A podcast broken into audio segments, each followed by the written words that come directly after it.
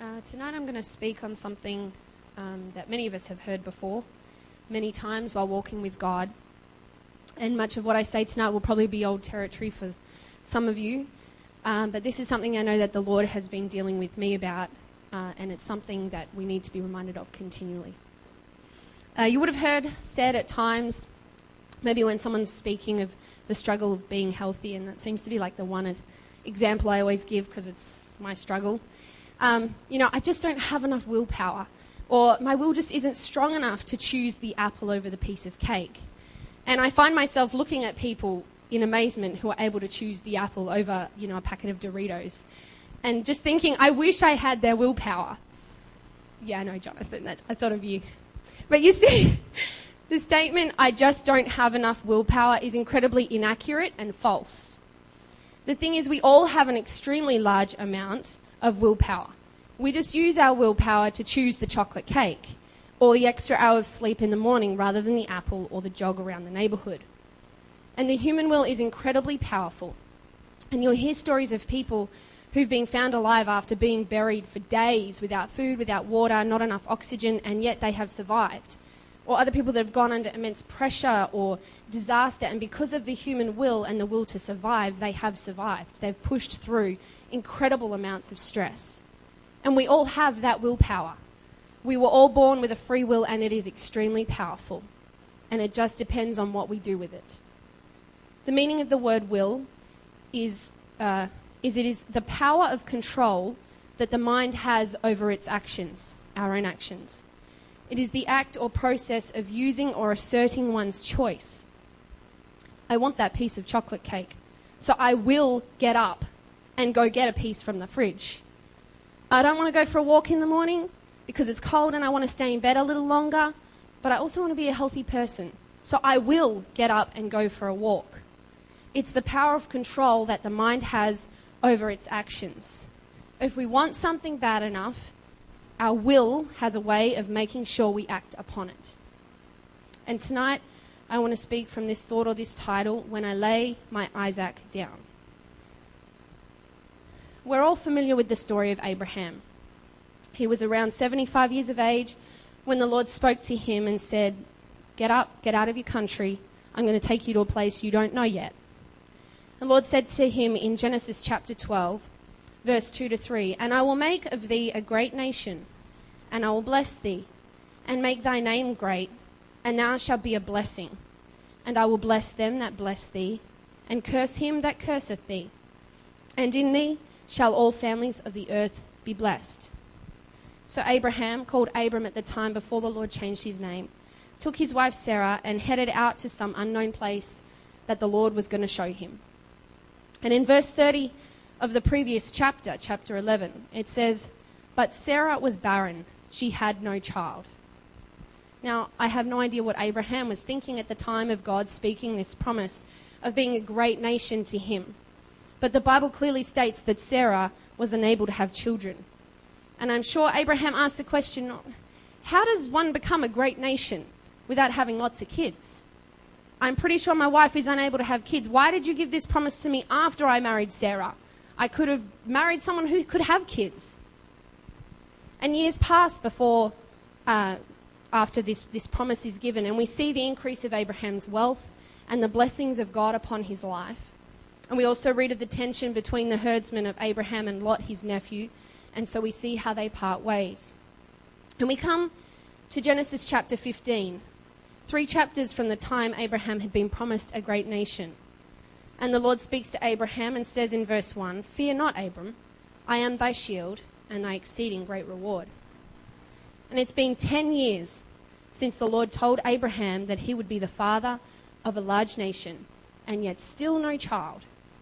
And he says to the Lord, What is the point of all these riches that you've blessed me with, that you've poured out in my life? All these blessings, if I have no child to give it all to? I mean, is Eliezer, my butler, meant to inherit my wealth? Is he the seed that you speak of? And the Lord responds in verse 4 This shall not be thine heir, but he that shall come forth out of thine own bowels shall be thine heir. Abraham, the child that I give you will be your own, from your own body. Look now toward heaven and tell the stars if thou be able to number them. And he said unto them, So shall thy seed be. And at this point, I'm probably thinking, God, you have no idea what you are talking about. My wife can't have kids. We can't have one, let alone a trillion like the stars. But in verse 6, we read that Abraham believed in the Lord, and he counted it to him for righteousness. However, somewhere between the end of chapter 15, when it says Abraham believed in the Lord, and the beginning of chapter 16, Abraham and his darling wife, Sarah, decide that God needs their help to fulfill this promise. I mean, God never said that the child would have anything to do with Sarah. So maybe it's another woman that must bear the child. And so Abraham has a, child to his wife's servant Hagar, and they make, name him Ishmael. And at this point, maybe Abraham and Sarah think, well, this is how it's meant to happen. This is, yep, we've got it. Abraham has the son, it's come from his body, and this must be how God is going to make him a great nation. 15 years later, so 25 years after the first time that the Lord had told him the promise, Abraham is now 99 years old. And I wonder whether or not he had an idea that Ishmael was not the promised son. If not, this next portion of scripture would have been a pretty big shock to him. Genesis chapter 17, verse 15 to 19 says, And God said unto Abraham, As for Sarah thy wife, thou shalt not call her name Sarah, but Sarah, Sarai, but Sarah shall her name be, and I will bless her, and give thee a son also of her. Yea, I will bless her, and she shall be a mother of nations. Kings of peoples shall be of her. Then Abraham fell upon his face and laughed, and said in his heart, Shall a child be born unto him that is an hundred years old? And shall Sarah that is ninety, year, ninety years old bear? And Abraham said unto God, Oh, that Ishmael might live before thee. And God said, Sarah, thy wife, shall bear thee a son indeed, and thou shalt call his name Isaac. And I will establish my covenant with him for an everlasting covenant, and with his seed after him. But Lord, Ishmael is my son. Can he not be the one that you promised? No, Abraham. Sarah will give you a son, and his name will be Isaac, and I will establish my covenant with him for an everlasting covenant. In chapter 18, we see that the Lord again confirms that Sarah is going to have this child. Verse 14 is my favorite verse. Is there anything too hard for the Lord? At the time appointed, I will return unto thee, according to the time of life, and Sarah shall have a son. At the time appointed, a divinely appointed time, God's timing. And so Genesis chapter 21 and verse 1 says, and the Lord visited Sarah, as he had said. And the Lord did unto Sarah as he had spoken. For Sarah conceived and bare Abraham a son in his old age, at the set time of which God had spoken to him. Finally, 25 years after the first time God had entered into that covenant with Abraham and had promised him a nation, he could finally see that the promise was able to be fulfilled. He had the son he was promised. And when Isaac grew up, he'd have lots of kids. And his children after that would have lots of kids. And their kids would have kids. And Abraham would be the father of many nations. All seems pretty simple from here on out. But as many of us have come to know, through God, He usually has a different plan to the one we walk or the one we think is meant to happen. And this is where I want to get to tonight. Genesis chapter 22. It's been quite a number of years, and Abraham has he's watched his son grow.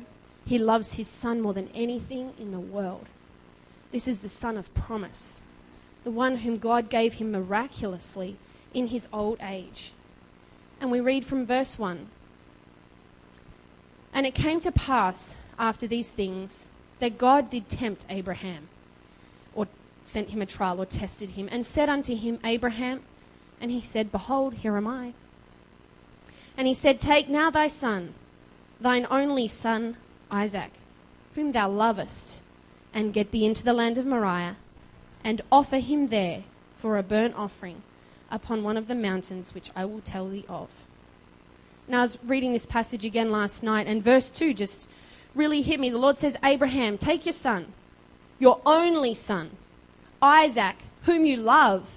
He could have just said, Take your son. We all know it's Isaac. But he qualifies this phrase, your only son. God hadn't forgotten Ishmael, who was also his son, but he was saying Isaac is still the promised one. Isaac, the son for whom both Abraham and Sarah waited 25 long years. And then he said, Whom you love. And at first, when I was reading that, it looks as though God is, you know, taking salt and just driving it into a wound. Is he mocking Abraham? But I don't believe so. I believe that these words were meant to reassure Abraham that God knew what he was asking of him. By saying it this way, Abraham would know that God understood what it would cost him to obey and trust him.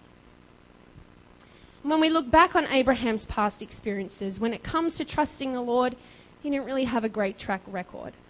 He lied twice to protect himself while using his wife as a safety net, and then went and tried to fulfill God's plan for his life by using human ability and reasoning. But we see a different Abraham now to the one we read about in earlier chapters of Genesis.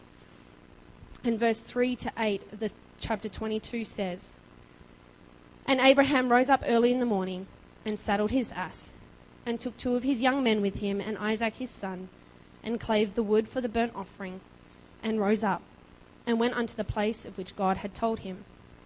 Then on the third day they'd been travelling for three long days. Abraham lifted up his eyes and saw the place afar off. And Abraham said unto his younger men, Abide ye here with the ass, and I and the lad will go yonder and worship, and come again to you. And Abraham took the wood of the burnt offering and laid it upon Isaac his son. And he took the fire in his hand and a knife, and they went both of them together. And Isaac spake unto Abraham his father, and said, My father. And he said, Here am I, my son. And he said, Behold the fire and the wood, but where is the lamb for a burnt offering?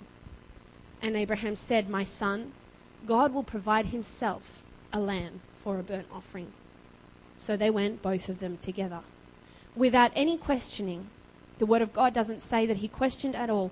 Abraham goes up the mountain with his boy, his son, the one he was promised and the one he waited so many years for. Have you ever waited years for something? Something precious and valuable? And then it seems that when you get it, you have to give it back? Ever had a desire in your heart for something and it's like God is asking you to lay it back down, even though there may be nothing wrong with what you have asked for? Abraham had waited for this son for so long, and yet now God was asking him to offer him to God upon an altar. And this just seems like cruel and unusual punishment to me. But Abraham took his son and prepared to offer him up. There are times in every Christian's life when God will ask us to offer something upon an altar. And for most of us, it will be more than one time. Exodus chapter 20, verse 3 to 5 says, Thou shalt have no other gods before me.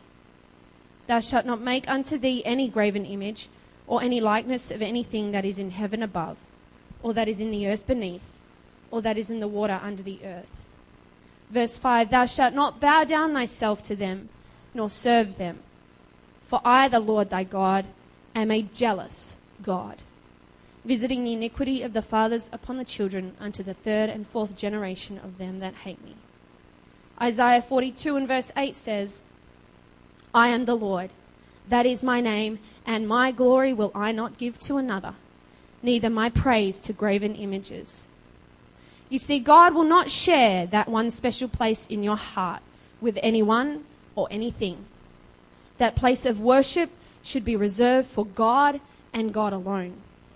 He is a jealous God and will not take second place in our lives. Those things that God takes from us, or the things that are in our hearts that may not need to be there, are not necessarily wrong in themselves. Having ambitions to have a good career, wanting a loving relationship, being financially stable, and so on. But if they begin to take the place that only God should occupy, then we will not be able to move forward the way He wants us to. Three days' journey, three whole days of walking, and knowing that what you were about to do was going to change your life forever and cause incredible pain. Those three days would have been some of the hardest days of Abraham's entire life. And I'm sure there were times in that three days that Abraham, Abraham asked God how this was going to help him become a great nation. And Brother David spoke to us last week at the men's service about that moment of choice, that moment where many choose to leave the Lord's side because it's getting tough. We read about the rich young ruler in the New Testament who wanted to follow the Lord, and the Lord asked him to sell all that he had. There was nothing wrong with the riches that the young man had. That money could do a lot of good in the kingdom of God. However, it took that one place that God will not share with anything or anyone. It was the one thing that the young man did not want to give up, and he chose to go away with his riches, but without God. A man once said, When we are faced with a crisis that we can no longer postpone or evade, we have to fearlessly face the proposition that either God is everything or else he is nothing. Choose. And there will come a time in our lives when the Lord asks us to go deeper, and we will desire more of him, a greater revelation of who he is. But there will also be something that we need to lay down. And we can continue to push that one thing aside for as long as we like. But there will come one moment in our lives where we can no longer postpone or dodge that choice. And it is in that moment that we know whether God is everything to us. And if He is not everything, then He is nothing. And we must choose. The Lord says it's either you and Isaac or it's you and me. But Lord, Isaac is my promise. I love him so much. But you must love me more. You must trust that I know your heart and I know the plan I have for your life. There are times when it will not make sense. It will not be easily understood. And probably we will not completely understand the whole story until that day when he comes back for us. And the majority of us can probably quote this verse, Proverbs 3 and 5, and yet how many of us actually do it? Trust in the Lord with all thine heart, and lean not unto thine own understanding. And sometimes God wants to bring us to that point where we have to trust Him with everything in our hearts. If I have to choose, I want to choose Jesus. And we must come to that point. If I must have anything at all, anything at all, give me Jesus. One man once said that a covenant is a binding agreement that requires death. It requires death to self, death to our selfish pride and desires. When a man and a woman enter into a marriage relationship, they enter into a covenant. When the two become one, there must be a death to self, a death to our own wants, and we must now consider another person. And many times throughout the Bible, when we see the Lord entering into a covenant with someone, we see the requirement of death when Israel would come back to God after being away from Him and the covenant would be renewed, you will read that many animals were sacrificed upon the altar. There had to be death to seal the covenant. When the Lord reaffirmed his covenant with Abraham in Genesis 15, we see that there was also death involved, animal sacrifice. And we have heard numerous times in the past few months about the necessary sacrifice of our own flesh upon that spiritual altar if we want to be in continual covenant with the Lord. There is to be a continual dying to the flesh so that we can remain in covenant and receive the promises of God. The most stunning act of commitment to a covenant in history is when Jesus seals his covenant with us through the death of his own flesh. For humanity to receive the promise of salvation, of eternal life, there had to be a dying a sacrifice had to be made. For Abraham to receive the promise of descendants like the stars in the sky, there had to be death. Death to his own desire, his own wants, his own flesh, so that the covenant, the promise, could be fulfilled. Church, God's word is full of promises of hope, love, peace, restoration, salvation, healing, and the list goes on. But unless there is a sacrifice of the flesh in us, we may never, ever receive those promises. And God may have given you a promise, He may have spoken directly and specifically to you, or there may be something in the Word of God that He has given to you. If He took the time to give you the promise, He knows how to fulfill it. God is not a God that He should lie. He cannot lie. And so when He says that something will come to pass, it will come to pass. We know and read scripture that says how much higher his ways are above ours and how his thoughts are not how we think. And that is where we have to trust God. It's as simple as that. The way God does things is so different to the way we think things are meant to happen. But we must remember He is God and He knows what He is doing and He will not lie. Romans 4 speaks of Abraham's faith in God's promises. Verse 21 of Romans 4 says, And being fully persuaded that what he, God, had promised, God was also able to perform. In the Bible we have today, the scripture is sectioned off into chapters. And quite often through the chapters, there'll be titles uh, throughout it that explains what that passage is about.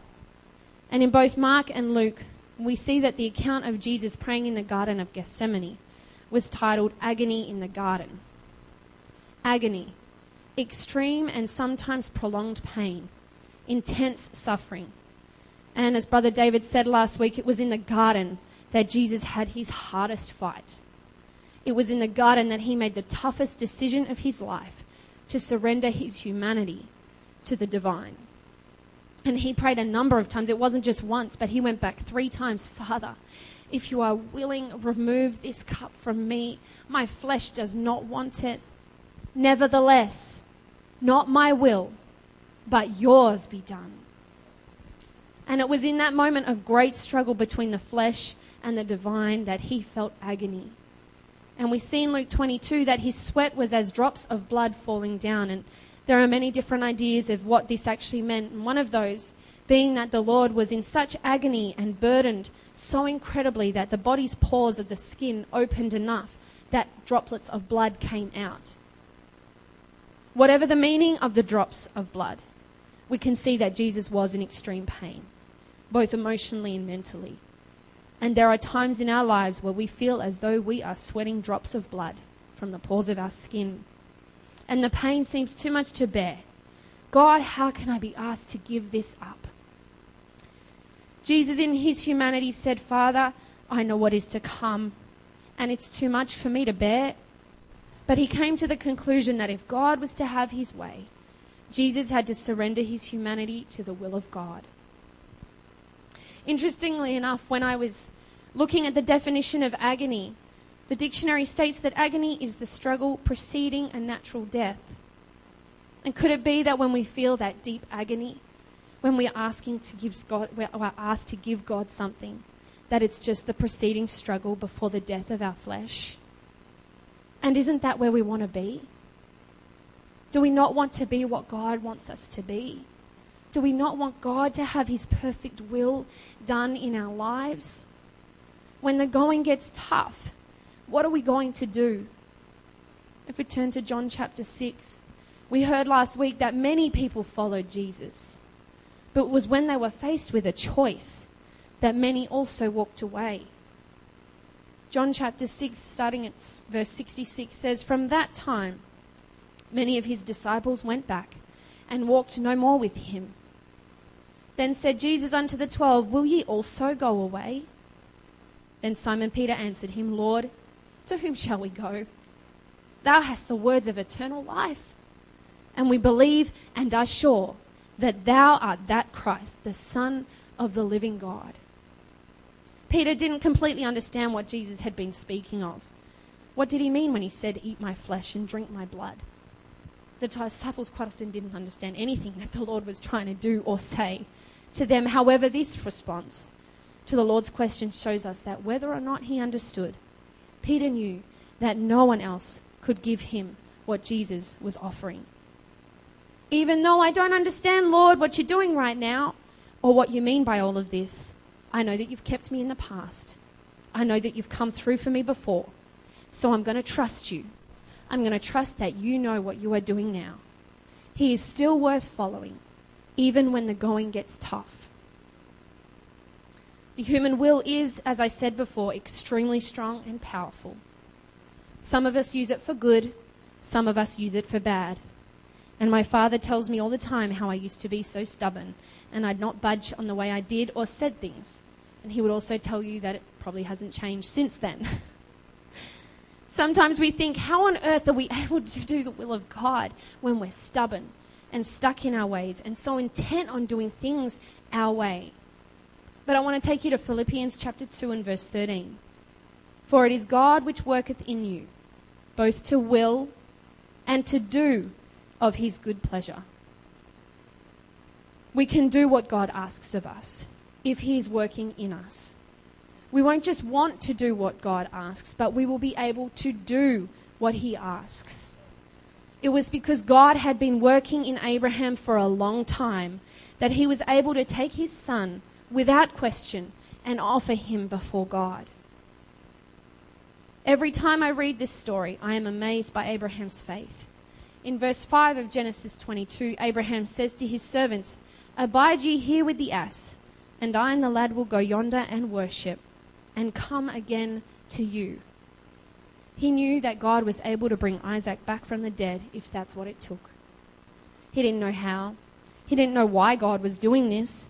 But he also knew that God had promised him a nation so large it could be, not be numbered. And if God promised it, he was able to bring it to pass, even if it meant sacrificing the seed of the nation. The wonderful thing is that just as Abraham believed God would bring about a good outcome, God did. Genesis 22, verse 10 says, And Abraham stretched forth his hand and took the knife to slay his son. And the angel of the Lord called unto him out of heaven and said, Abraham, Abraham.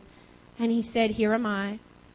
And he said, Lay not thine hand upon the lad, neither do thou anything unto him, for now I know that thou fearest God, seeing thou hast not withheld thy son, thine only son, from me. And Abraham lifted up his eyes and looked, and behold, behind him a ram caught in a thicket by his horns. And Abraham went and took the ram and offered him up for a burnt offering in the stead of his son. Verse 16 to 18 says, And said, By myself have I sworn, saith the Lord, for because thou hast done this thing and hast not withheld thy son, thine only son, that in blessing I will bless thee, and in multiplying I will multiply thy seed as the stars of the heaven and as the sand which is upon the seashore, and thy seed shall possess the gate of his enemies, and in thy seed shall all the nations of the earth be blessed, because thou hast obeyed my voice. Abraham, because you have done this thing, I am going to bless you. At the end of this incredible test, this trial that the Lord allowed Abraham to go through, he realizes that it wasn't even Isaac that the Lord wanted when we lay our Isaac upon the altar, the one thing that we hold dear to our hearts, even without understanding the situation, we find that it isn't our Isaacs that God wants. He never wanted to kill Isaac. He didn't need the sacrifice of a young boy. It's Abraham that he wanted. It's you and it's me. Completely, wholly. He needs and wants to be number one in each of our lives. I wonder what would have happened if Abraham had not offered up Isaac. I wonder if he would have received the promise that God had given him. I don't know the answer to that question, but I do know that God needed to do it his way because his way is always the best. Do we always get it right? No. Do we let go and allow God to have his way and then everything works out forever? No. Countless times I have had to give God back control of my life after my heart, my mind, and or my actions have led me down paths of my choosing instead of his. I look back at my heavenly Father and relinquish control. Is it easy? Nope, not at all. Is it necessary? Yes. So much so that I fear what will happen if I step out of the will of God. All I know to do is to say, God, you do it. You be my Lord. You show me the way. Keep my feet on the right path. And then I trust He will do what He needs to do. And He will enable me to do what I need to do to follow Him. And tonight, I wonder if there's anyone here that feels like they have an Isaac, an Isaac that they dearly love more than anything else. And maybe God is asking you to lay him upon the altar. If I can please have a musician. But God, I don't understand. God, this hurts. I'm in agony. Why, God? Why, after giving me what you promised, are you now asking for it back? This doesn't make sense. No, it doesn't make sense, and it isn't easily understood. But all I know is that if I must have anything in this world, it has to be Jesus. It has to be Jesus. He must be number one, whether or not he gives me my Isaac back, whether or not he raises my Isaac back from the dead. Where can I go? Where do I turn? Jesus, you have the words of eternal life. You're the only one who can make sense of everything. So tonight I'd like to open this altar. Is there anyone who would like to make that choice? To step out from the agony and pain of struggling between your will and His and allow Him to have His way?